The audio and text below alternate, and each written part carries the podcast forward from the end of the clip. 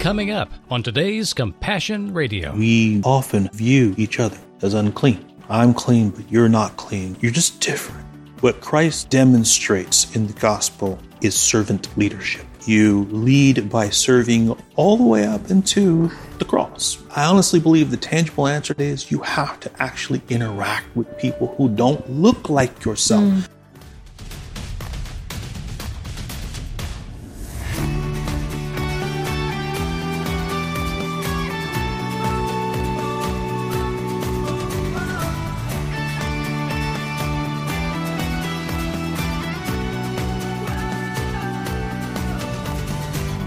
How do people look at you? As honest, strong, kind, suspicious, dangerous?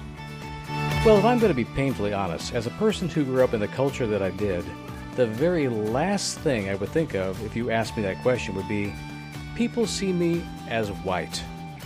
It even sounds weird just saying it.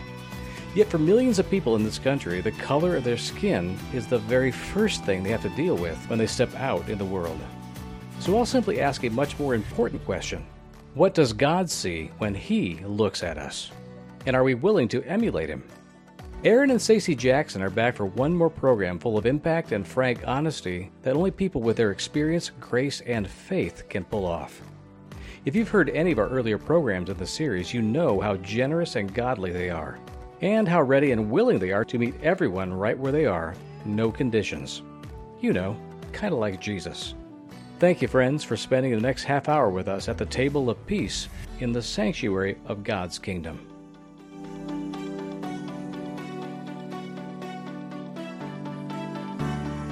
We're back for one last day to talk with Aaron and Stacey Jackson, the couple that have inspired us and led us and served us as a family for many years. We've been talking a lot about what it's like to be Black in America. Frankly, we need to learn more about this. Mm-hmm. And not just because it's politically expedient, but because God's been stirring in our hearts, you need to know your neighbors. And we haven't always treated the Jacksons like our neighbors, like we depend upon them. They have been that for us even when we weren't asking for it. But we have not been that to you like we should have, and we have apologized to you directly about that. But we are coming before you humbly to ask for your help in this, because we need our Compassion Radio family to learn along with us. What's really going on for our evangelical family, especially people we say we stand with as our group of people that just in your case happen to be Black and have lived in many multiracial situations, church-wise, in schools and occupations, and in Aaron's work in technology, places that are predominantly white are still very, very white. We're coming back to talk about those things in the context of what it's like to be a family. We talked about the threats to your sons. Mm-hmm. And right now, it's a dangerous world out there. Mm-hmm. And all you can do at this point is trust what you invested and how God sealed it on their hearts and how His angels protect. Mm-hmm. But you still have to confess your unbelief to God from day to day so you can trust Him. I think about the things that I see happening in the lives of your sons. And when you post things on social media and we have a little bit of a dialogue back and forth, I just have thought so often how I don't have to have those conversations with my children. I don't have to tell my sons, keep your hands on the steering wheel visible. Don't reach for your ID. Don't stare them down. I don't even know what the conversations are that you have to have with your sons. But I think about that because our oldest son is out and about, on his own, and I don't fear for him in that way. Even at times that he's run across corrupt cops as well and been charged for things that didn't happen. But there wasn't a fear that I had that he wasn't going to come home. Yeah, there was no fear for his life. Yeah, that as a white middle-class American woman, I want to get across. I want people to understand. We don't understand those conversations as a white family. We don't have those conversations. What is it like to have that conversation with your sons? There's a genuine concern. Desmond was our late blooming kind of waking up child, meaning he was in society with no real problems and then one day began to realize, I'm Black in America. Mm. I remember posting recently about Ahmaud Arbery. Mm-hmm. And it is the first time I have seen him struck with so much emotion about a situation, because it was for him the very first time he began to really understand and realize there is no situation where you're okay, right? He saw himself in Ahmaud Arbery, a man running down the street trying to get away, and he saw himself in it. What are those conversations like? Be brutally honest. You can't imagine just how many different ways you have to say to your child, put your hands on the steering wheel. Son, I told you earlier, I know you're a CHL. Do not have your firearm with you. Please don't have it with you in the car. Don't put yourself in a position where anything can happen. If you have a police officer who stops you, do not consent to a search. There are case after case. What we hear is, well, if he had done this, he'd still be alive. If he had done this, he would still be alive. If he had done this, he would still be alive. And the list goes on and on and on. And there are compiled lists now. It's sad that so many Black families where the answers are, there isn't anything you can do. Everything you do. A man was shot in his backyard for having a cell phone. You end up saying to yourself, son, I don't know what more to tell you. Mm-hmm. Do everything you can to protect yourself. Do everything you can to avoid a situation. But at the end of the day, when we talked about being pulled over multiple times, I told her, I said, if we don't get him out of this car, they're going to kill him. Mm. They're going to kill him. I remember I called Donovan and I said, bring the car home. I do not care what you have to say. We are going to sell it. We're going to get you something else. I won't watch you die for that reason. That is the kind of conversation I don't like having. But it's necessary. It's absolutely necessary. And the sad part is, it's not a conversation that you have when they're 10 or 11 years old. These are conversations you start having with your children when they're like 5. Mm-hmm. Wow. You start having these conversations of, well, mom, why can't I? And you're trying to explain to a 5-year-old or a 6-year-old why something is dangerous. And developmentally, mm-hmm. they can't process that. They just see, oh, I'm going to go be with my friend. They're cute. That's the thing. Little Black boys, oh, he's so cute. When he's little. But that same little Black boy, when he turns 12 and he's standing almost 6 feet tall, is now a threat. And you look at him as a man. And I'm just like, he's a 13-year-old boy. He's not a man by any stretch of the imagination. But when certain members of society see him, he went from this cute little kid to this threatening being. Yeah. Mm-hmm. So we have to have those conversations from when they're little. And we almost get the opposite response, which is, well, you're teaching them to be fearful and run around. The short answer is we have to teach them early. I don't think that's conditioning. I think that it is doing everything you need to make your children aware, life is going to view you in a specific kind of view and lens, and you have to do what you have to do.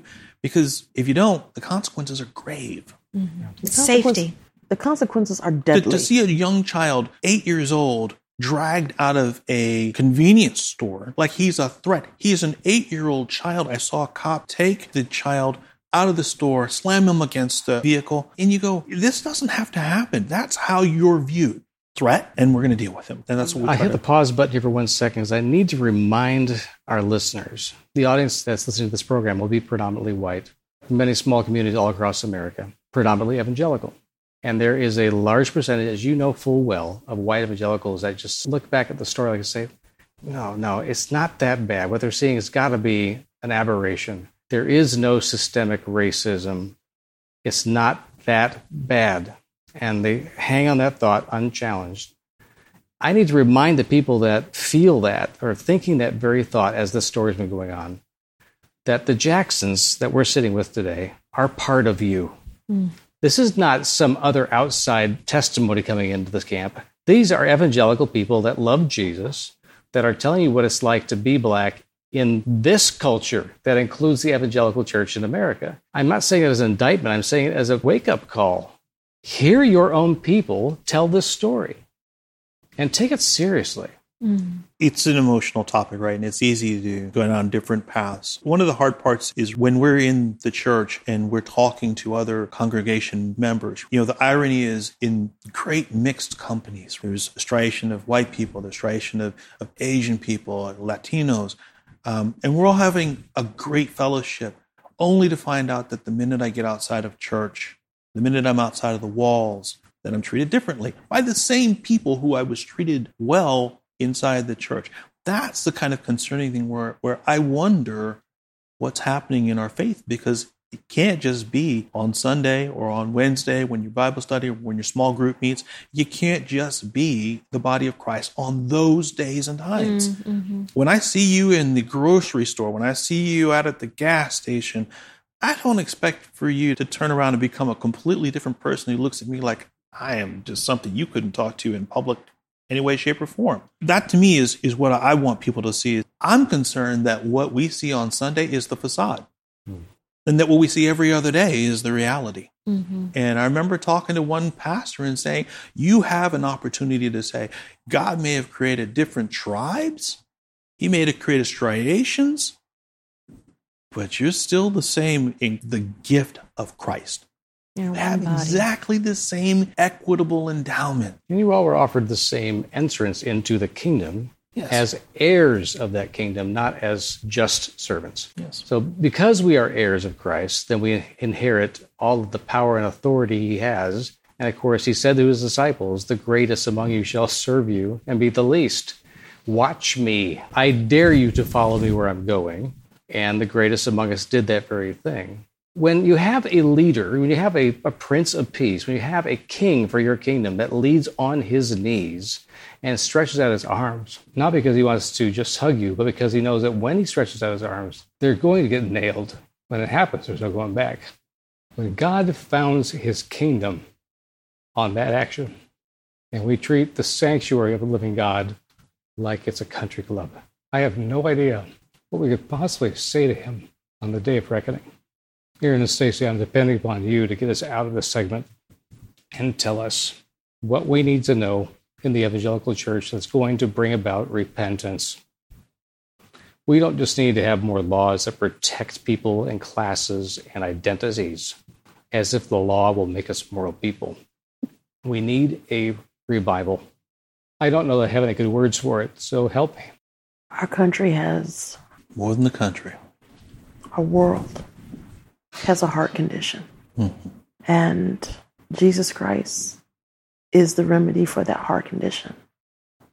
And if we as Christians, as Christ followers, truly had the heart of Christ, who came down from up high to pay a debt that he didn't owe for one that we could never repay, truly looked at one another the way he sees us, the world would be a much better place.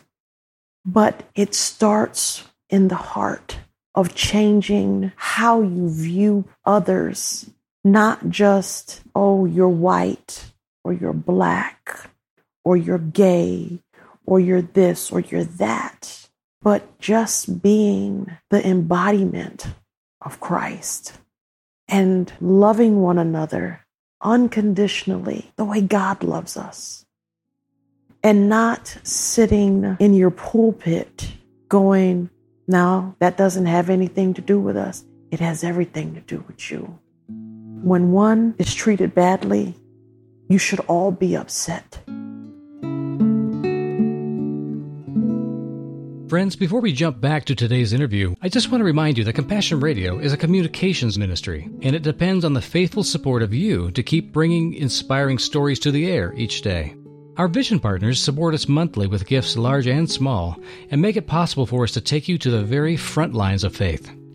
Whether you join our vision team or make a one-time gift, thank you for believing in and standing by this ministry.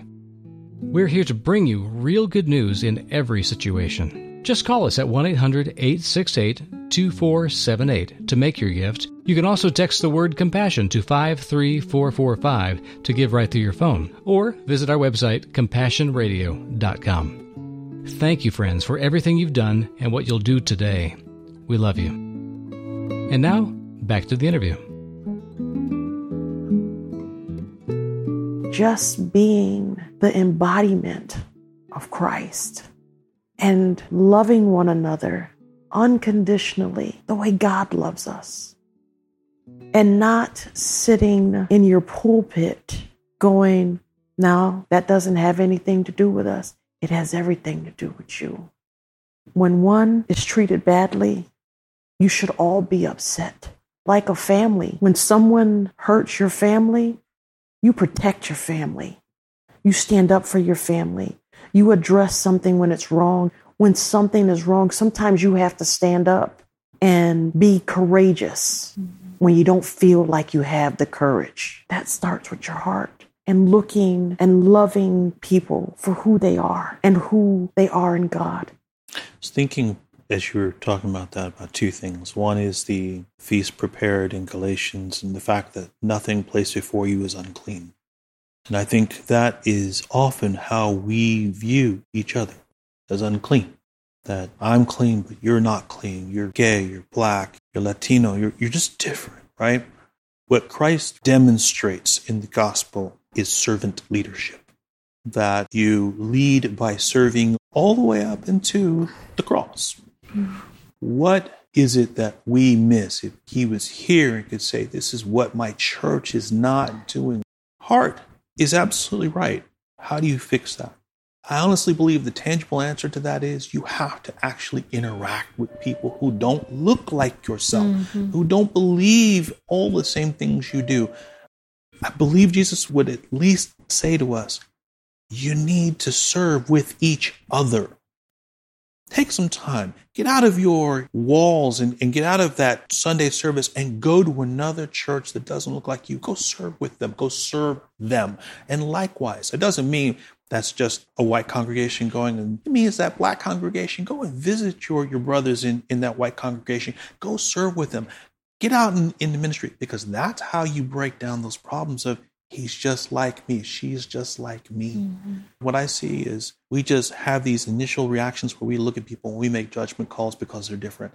And God says, I will show you how to break down that heart problem. You're going to serve and you're going to serve together. When you serve together, you will grow to understand not just your differences, but where you are alike in me. Church, the big C church, is largely what I think we're missing. We got lots of little small C churches.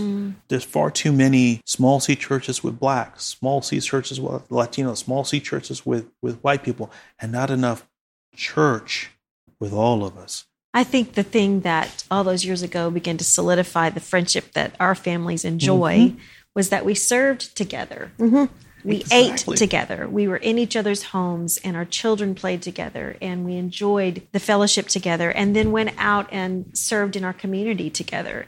It bonded us in a way that we were more alike than different in those times, thinking about how our friendship just developed through that time, and the laughter and the food and all of the fun and the study in God's Word together.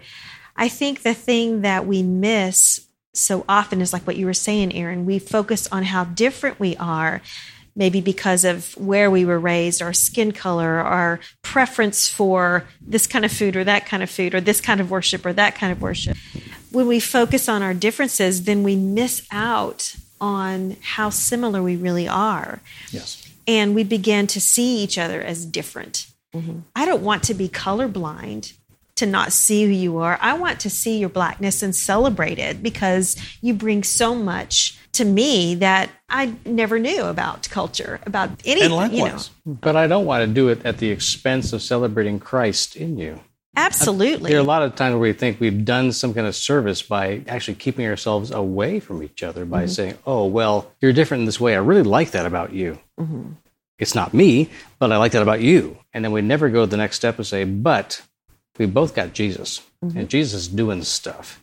I want to see what Jesus is doing in you, because that's going to be amazing. And if we focus in on what he's doing, everywhere he's to be found, we discover a whole different level of Aaron and Stacey and Bram and Sandy that only he could build. Angel Food was an example where I remember, remember that. And I remember people from all kinds of backgrounds would serve. All kinds of backgrounds would come. And it's one of those places where there's nothing more than I love than watching people who've got that face on and the smile, and they're talking and they're laughing and they're sharing, right? Now, that, for those who don't know what Angel Food was, it was a ministry that was focused on food distributions and kind of like a membership program. And churches would sponsor many of these programs for people who couldn't afford them. Food insecurity. Food insecurity issues were being dealt with that way. And then other people in the church were allowed to be part of it, to receive by subscription the foods that were being donated through the system. And they were really high quality goods for very little money. But it required a very large volunteer staff to do it. And there could not have been a more token grouping of people from our own church to make sure that every single ethnic group in our church was represented. It was in that organizational committee that was part of that, and we had a great time doing it. Yes, we did. And we drank a lot of hot coffee and the cold mornings. Yes, those were good times. But precisely to your point, we say that as an exemplary virtue because we lived it. And God was gracious to us to give us that experience to serve together, and not just serve ourselves, but through us to be serving the greater body. I remember when we used to unload the trucks at the core meeting spot. It was one of the few times where you saw churches from all kinds of congregations come together and work for an hour or so just to get all that together. And this was even before it went out. And I just wish we saw more of that, because that was that one place where you got to see the big C. Mm. Yeah. Mm-hmm. I cannot express my gratitude more to you for opening up your hearts and lives after these many years apart from us. We all know that we're in a chapter, especially in 2020, where the othering of people is so dangerous and so obvious that even the evangelicals are being goaded on to look at others as less than, and to be self-righteous about it and think they're doing God a favor by doing this. It's a great lie, and it's a dangerous one. I think evangelicals of true character and integrity can stand up and say, wait a minute, this is not Jesus. We don't go out there and slam other people for being different than us, for not having the same opportunities we started with, for not being entitled like we are. We have got to be stepping back across the line into kingdom territory and saying, God, as our king, what do you want? Not just what our culture is tolerating or promoting right now. Mm-hmm. You're reaching people, and you intend to reach every single tongue, tribe, ethnicity, color that's on this planet. And you're going to use the people you got to do it. It's not going to happen by itself. So thank you for guiding us back into the path of compassion, my friends, and may continue to grow. And may He keep your sons safe as they go about living a Christ-like life, especially in dangerous times like this. Aaron, Stacey Jackson, thank you so much for spending this time with us on Compassion Radio. Thank you, Bram. Thank you, Sandy. I hope you've been inspired by the living and vibrant faith of Aaron and Stacey Jackson. And I hope you really heard their heart even more than their truthful words. I urge you to keep praying with us that this kind of spirit and ethic of love that you've seen in their story is something that God will replant in the hearts of His church today. If we're really honest, we all know this world needs much more genuine Jesus, not more self-righteousness. It's not easy, but it is possible.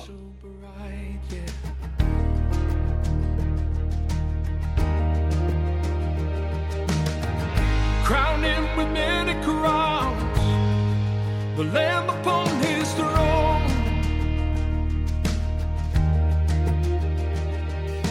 Hark how the heavenly anthem drowns all music but its own.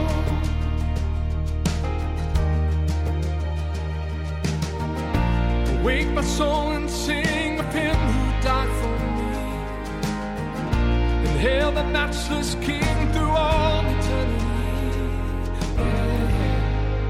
Crown Him with many crowns.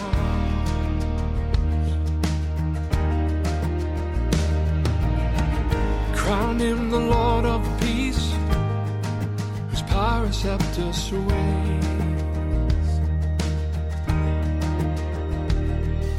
From pole to pole that wars may cease, absorbed in prayer.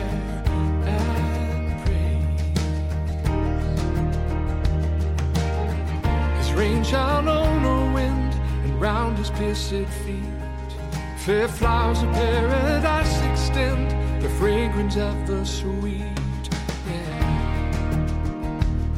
ever sweet. Crowning the many crowns, the Lamb upon His throne.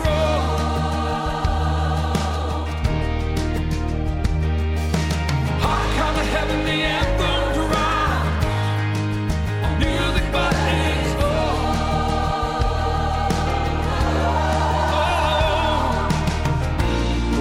Soul and sing of Him who died for me,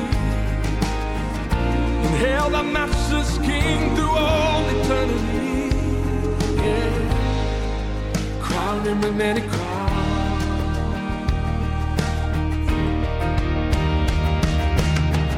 Crown Him the Lord of years, the potentate of time. There is so much to be thankful for, even in hard times. Right now, I'm very thankful for you. Your gift of time each day is a genuine treasure to us. Knowing that you're being challenged to live out your faith like never before is a wonderful encouragement to us as well. I hope you'll take time today to drop us a note through our website or by email. You can reach me directly at the following address, BramFloria@CompassionRadio.com. However you reach out, know that we're in this ministry and this work for you and because of you. Just call or write us today to help keep us on the air and in the field. Call 1-800-868-2478. And note our new mailing address, which is P.O. Box 77160, Corona, California, 92877. Again, that's Box 77160, Corona, California, 92877. And jump in anytime at CompassionRadio.com. We're waiting for you, friends. Hop on board.